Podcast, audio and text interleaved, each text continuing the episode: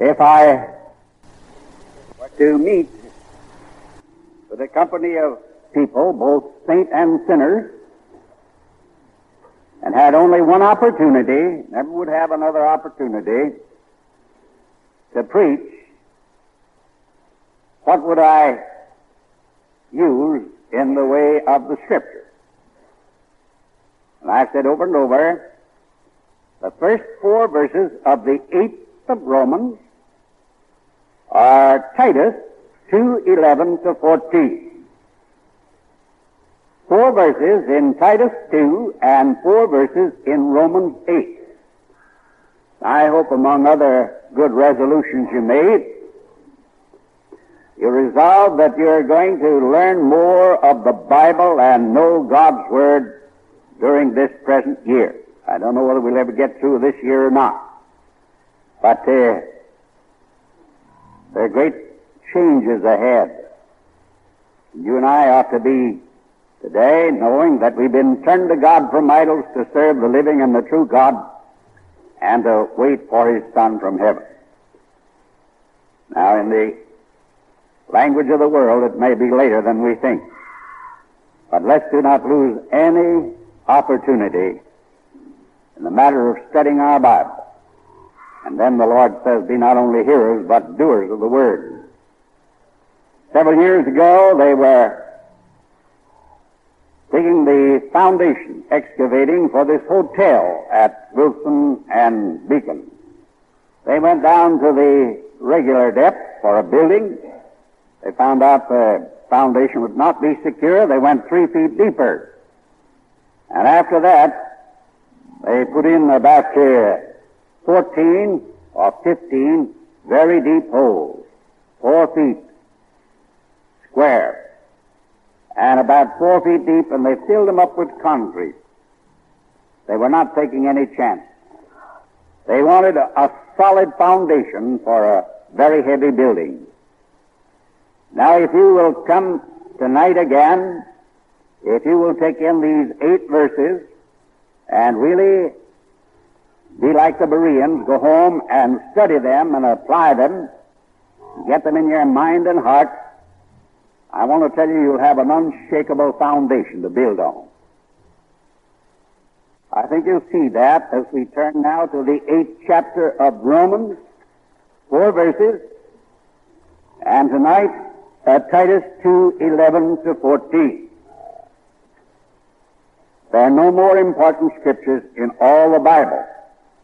In fact, if you had the time, you could preach on every text in the Bible from the first of Genesis to the last of Revelation using these verses in the eighth chapter of the book of Romans. Because the whole Bible from Genesis to Revelation is built or formed around the four verses here setting forth three great laws. Three great laws. Now, the Bible, all the way through, is the story of these three great laws. Now, let's read very carefully the eighth chapter, these four verses. There's an expression here in the Greek, it is found only one time. I don't know why, for emphasis, they put it in twice. There are only five interpolations in all of the Bible. The one where it says there are three in heaven that bear witness of the, the Father, Son, and the Holy Spirit. And the one in the fifth of John where an angel went down and troubled the waters. Yes, and then the uh, uh, Our Father prayer. The Catholics pray it as it is in the Greek. There's nothing in the Greek in thine is the kingdom and the power and glory. It doesn't hurt, doesn't interfere with anything. Only those four, and this in the eighth chapter of Romans. The words, who walk not after the flesh, but after the Spirit. They appear once in these four verses, not twice. We have them in our King James edition in the first verse and in the fourth verse. There is therefore now, not when we get to heaven, but now, that wasn't true while Christ was on earth. It wasn't true when Israel was under the law, but now, in 1955, right here today in Chicago, this is true. There is therefore now no condemnation to them which are in Christ Jesus. Now, who walk not after the flesh, but after the Spirit, is the believer's state and not his standard. If there's anything clearly taught in God's Word for today is that no one is saved by walking or behaving or doing. Walking, behaving, doing have nothing whatever to do with your standing in grace. It has something to do with your manifestation of life by the grace and power of God. Salvation is wholly, altogether, 100%, without any effort on the part of any man. You do not have to join any church organization. You do not have to do one benevolent thing. You do not have to have one religious deed in your life to be saved. There's only one condition, and that is to be in Christ Jesus. There is therefore now no condemnation to them which are in Christ Jesus. Now this is the way it operates. The law of the Spirit of life in Christ Jesus hath made me free from the law of sin and death. Now no matter uh, what religious experience you may have and, and rejoice in it, no matter what may be your material and physical prosperity and health, this is the most important issue of all of life. This is the most important thing to know. If that's true, then we ought to not move until we know, absolutely should not move further, we know what the law of the Spirit of life is. Now, what we want to be made free from is the law of sin and death. It's a universal law. The soul that sinneth, it shall die. Lust, when it is conceived, bringeth forth sin. Sin, when it is finished, bringeth forth death. Now, the final judgment for death is in the 20th chapter of Revelation. Whosoever is not found written in the book of life shall be cast into the lake which burneth with fire and brimstone. This is the second death. This, this is the second death. The Bible says, She that liveth in pleasure is dead while she liveth. Now that not only applies to the she's, but it applies to the he's. If there's anything taught in the Word of God, it is this. The universality of the law of sin and death. It is just as natural for a person conceived in sin and shapen in iniquity as all the children of Adam are, just as natural, natural for a, a person to sin as it is for a duck to go to water. I think if you remember back in your life, the first thing you remember having done was to sin. And to have sinful thoughts. Some time ago, there was a fine young woman came to the office, came to the room. She said, I've been saved for six years, but I lived an ungodly life. All the depths of sin to which I went. And she says, every time I get down to pray, she said, I presume it's the devil. There come into my mind all the dirty sins and the dirty words and all the things that I ever did in my life. And they so disturbed me. And she told me of all something about all of those great sins. And I gave her something that a friend of mine gave. He said he'd been all over the country as an evangelist. He'd met people like that. And he said, every time the devil comes to you with that, you say, Satan, I plead the precious blood of Jesus Christ. He isn't afraid of your New Year's resolution. Satan is afraid of the Word of God and he's afraid of the blood of Jesus Christ. They overcame Satan by the blood of the Lamb. and the word of their testimony. And we put on the whole armor of God that we may stand against the wiles of the devil. I'm drawing that out to let you know that you know, without the Word of God or without the Holy Spirit, you know that by nature you're a sinner. Your conscience has convicted you until you get to the place where your conscience is seared with a hot iron. I said this the other day, I believe it. I believe that every tavern keeper in this country is absolutely devoid of a conscience. I don't think they have a conscience. There are thousands of people that have no conscience. They're past stealing, the Bible says. There's no way in the world to get them convicted as far as their conscience is concerned. They haven't any conscience. Until that time, until you've become past feeling, you know by your conscience that you're not what you ought to be. You're conscious of a sin that is universal, a disease, and that is called indwelling sin, sin that dwelleth in me. Now, when you were born into this world, you were not consulted. You were conceived in sin and shaped in iniquity, and you came into this world without any agreement on your. God knows that. And when God gave the Ten Commandments, He knew that no person on this earth would ever keep those Ten Commandments perfectly except the Lord Jesus Christ. That's the reason David cried out in the 119th Psalm, Lord, it is time for thee to work, for the people have broken thy law. It is time for thee to work. He was saying there what we read in the eighth of uh, Romans we read. What the law could not do, in that it was weak through the flesh. God sent his Son. Now the work that you have to do, we're told in the eighth chapter of Micah, what doth God require of man but three things? To do justly, to love mercy, and to walk humbly with thy God. The very three things that no child of Adam can do, God demands. Then he said, Let us hear the conclusion of the whole matter. Fear God and keep his commandments. This is the whole duty of man.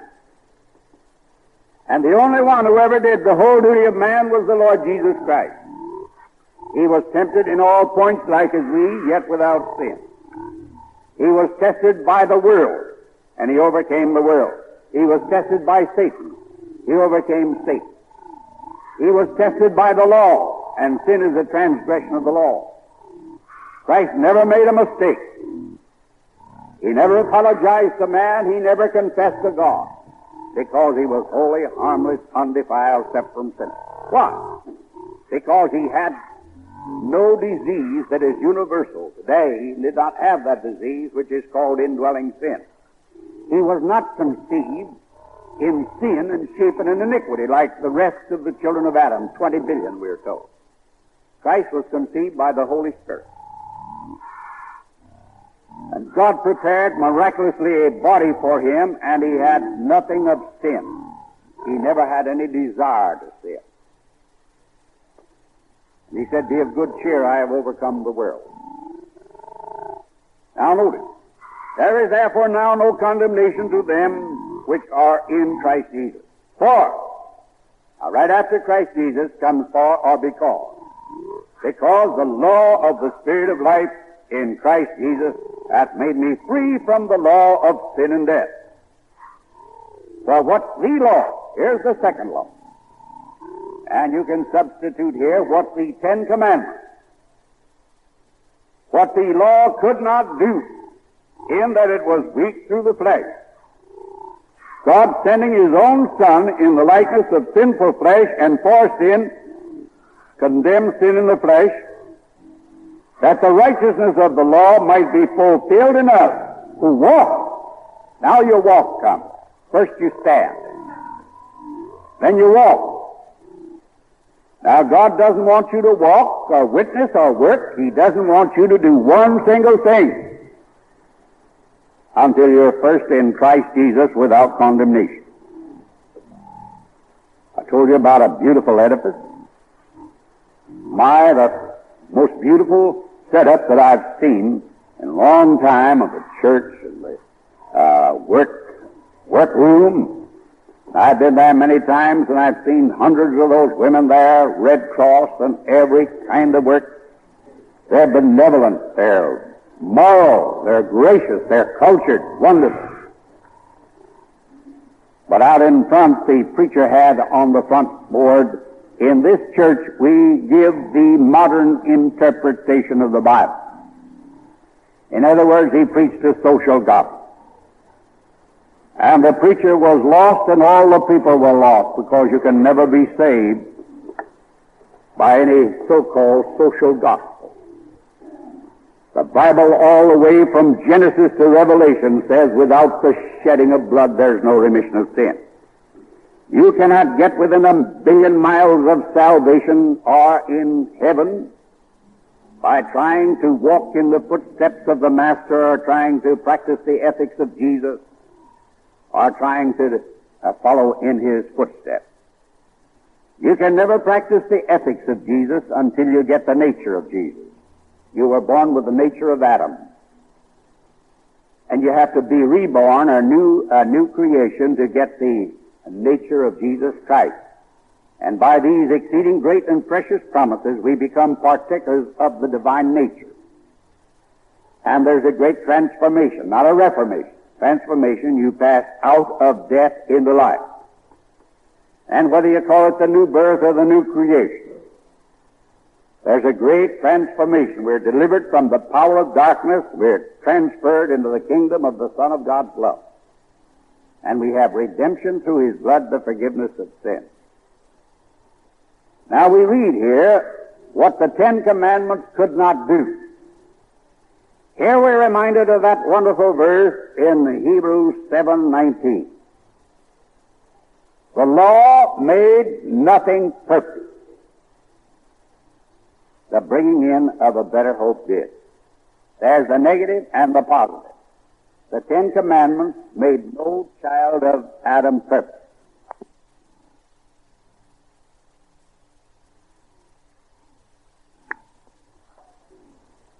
what the bringing in of a better hope did. And the, that better hope here is called the law of the Spirit of life in Christ Jesus. Now from Adam to Moses, 2,500 years from the day Adam left the Garden of Eden, about that, until Moses was up on Mount Sinai getting Ten Commandments written by the finger of God, thou shalt and thou shalt not. Now sin is a transgression of the law. They didn't have that law for 2,500 years, and they didn't have a line of the Scripture. They had one witness, and that witness was conscience. And they had the revelation of God in the stars and in creation. And even with that conscience in their soul and mind, and the revelation of God in nature, we're told in the first chapter of Romans, they did not want to retain the knowledge of God in their minds and souls. God gave them over to a reprobate mind. And every member of the human race became alienated from the life of God. It was an absolute wreck. There were two wrecks. One at the time of the flood when God says that every imagination of the heart was evil continually, and God destroyed in His wrath every man and woman and child on this earth. I don't say altogether God is love. That's wonderful. But God's no jellyfish of love. The Bible tells us over and over that God becomes very angry. And God has never been as mad and as angry as He's going to be with the people in Chicago who reject the grace of God. The most terrible punishment that ever fell upon any human race, any uh, a generation of the human race will fall upon the people in the United States who have the Bill of Rights and an open Bible, a land of Bible, and the greatest opportunity. We're living in the day of grace. And yet there are millions and millions of our people here that care no more about the love of God and the grace of God than they do about having a big time on New Year's Eve. But now, he says the law made nothing perfect. Then he says in Galatians 3.19, the law was added till Jesus Christ came. It was added. And it was Israel's schoolmaster. And the Greek word is there, a tyrannical child trainer. It was a tyrannical child trainer, and oh, how tyrannical it was. Suppose you'd go into a college and you'd want a diploma. Now, what's the average age of man? Well, we say 21 years after age of accountability. Suppose you would go into a college and the, you'd say, well, I want to be sure that I get a diploma. What are the requirements? Well, we have 10 lessons here. Some of them are very difficult, very difficult. And if you stay 20 years in this college and get 100 in a mark of 100 in all 10 of your lessons every day and every week and every year for 20 years, we'll give you a diploma. Now that would be just as sensible illustration of the law. Suppose you keep all the Ten Commandments for 19 years and break one of them right before you die and didn't turn to the grace of God. You cannot get into heaven with one single sin because one sin will make hell out of heaven. Every sin must be taken care of before you leave this life if you ever expect to get into heaven. Paul says, by the law let every mouth be stopped, and all the world become guilty before God. Is that what you find in the churches? The next 20 people you meet, talk to them. I'm not so bad. God says, shut your mouth. Look at Sinai, thou shalt and thou shalt not. I'm just as good as the church members. I do this and I don't do that. That's what the man did in the 18th of Luke. And he says, I'm not like other men. I keep the law. And the law said, the Bible says he went down condemned. The other man smote himself on the breast and he said, God meet me a sinner at the blood sprinkled mercy seat. Now, by the law is the knowledge of sin, just like by the thermometer is the knowledge of fever. I was in the Presbyterian hospital for an operation. There's a very sick man right next to me. The intern went in there, and the nurses every little while, because they thought he was in a precarious condition, needed extra trouble. And that woman had a little vessel there, and she had a, an instrument, a thermometer. And every little while she'd go and insert it under his tongue. And I heard her go to the phone and phone down to the doctor downstairs and said the patient in 505 has six degrees of fever, uh, fever. And he prescribed and she immediately took the medicine. Now the thermometer didn't give that patient the fever and the thermometer couldn't take it away. But the thermometer registered just how much fever the patient had and the medicine was dropped. The law is God's thermometer. He wants to put it in your heart. Now the law didn't make you a sinner, and the law can't save you. The law reveals just how great a sinner you are, and you need a remedy. And the remedy is the blood of Jesus Christ, the great physician who came. The law was their schoolmaster to bring them to Christ that you might be justified by faith. And being justified by faith, you're no longer under a schoolmaster. So you see, when it says the law made nothing perfect, the law made nothing imperfect. The whole human race, back before the law, the law is like the human race today. Every member of the human race is imperfect. If you re- read the Ten Commandments, you'll find out you're imperfect. It's like a a mirror. You go to the mirror and your face is dirty. And you look in the mirror and you say, My face is dirty. The mirror didn't make your face dirty. And the mirror can't remove the dirt. The mirror reveal, uh, reveals the fact that you need to go somewhere and wash your face. That's what the law did. To let us know our condition before God. It was their schoolmaster to bring them to Christ. Now, the law made nothing perfect. The law made nothing imperfect. Now, why was it that the perfect law did not make the imperfect sinner perfect? Because the imperfect sinner could not perfectly keep the perfect law, and so the perfect law could not make the imperfect sinner perfect because he couldn't keep it.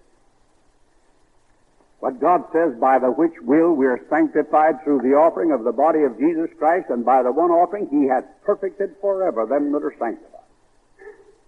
I'd rather know the grace of God than to be a multi-billionaire and live as long as Methuselah on this earth in perfect health, health and in every blessing the world. Nothing like knowing the marvelous grace of God. I want to thank God that I heard, first time I ever heard the gospel, I was saved. I was 23 years of age and I had religion and I'd had a religious experience. But the first time I really believed the gospel, and what a glorious gospel it was. When I went by faith to Calvary and realized that I was a hell-deserving lost sinner and impotent and helpless, I couldn't do anything for myself, and all my righteousness like God, before God was like filthy rags. And I did not do one single thing to be saved except to receive the Lord Jesus Christ as my Savior, knowing that I was a sinner and where sin abounded, grace did much more about. And from that day to this, I have specialized in the gospel of the grace of God because I'm satisfied that nine out of ten people in the church today need to be saved from religion just as much as to be saved from sin because they haven't the slightest conception of the meaning and relation of these three laws. Now the first law was given in the Garden of Eden. What did God say? Adam, in the day that you transgress my commandment, you'll die. Sin is a transgression of the commandment. Don't you eat of that tree. If you do, you'll die.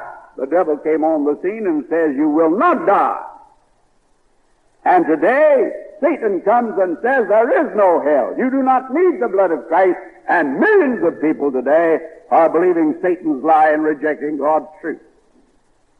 They don't stop to take an inventory and do a little thinking that 20 billion people have been murderers and thieves and liars and criminals and crooks and self-righteous, lost, condemned people because Adam partook of the tree that God told him not to take.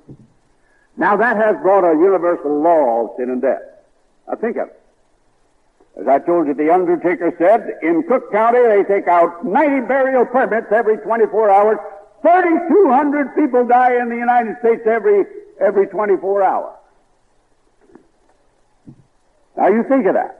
Why are they dying? Because the wages of sin is death.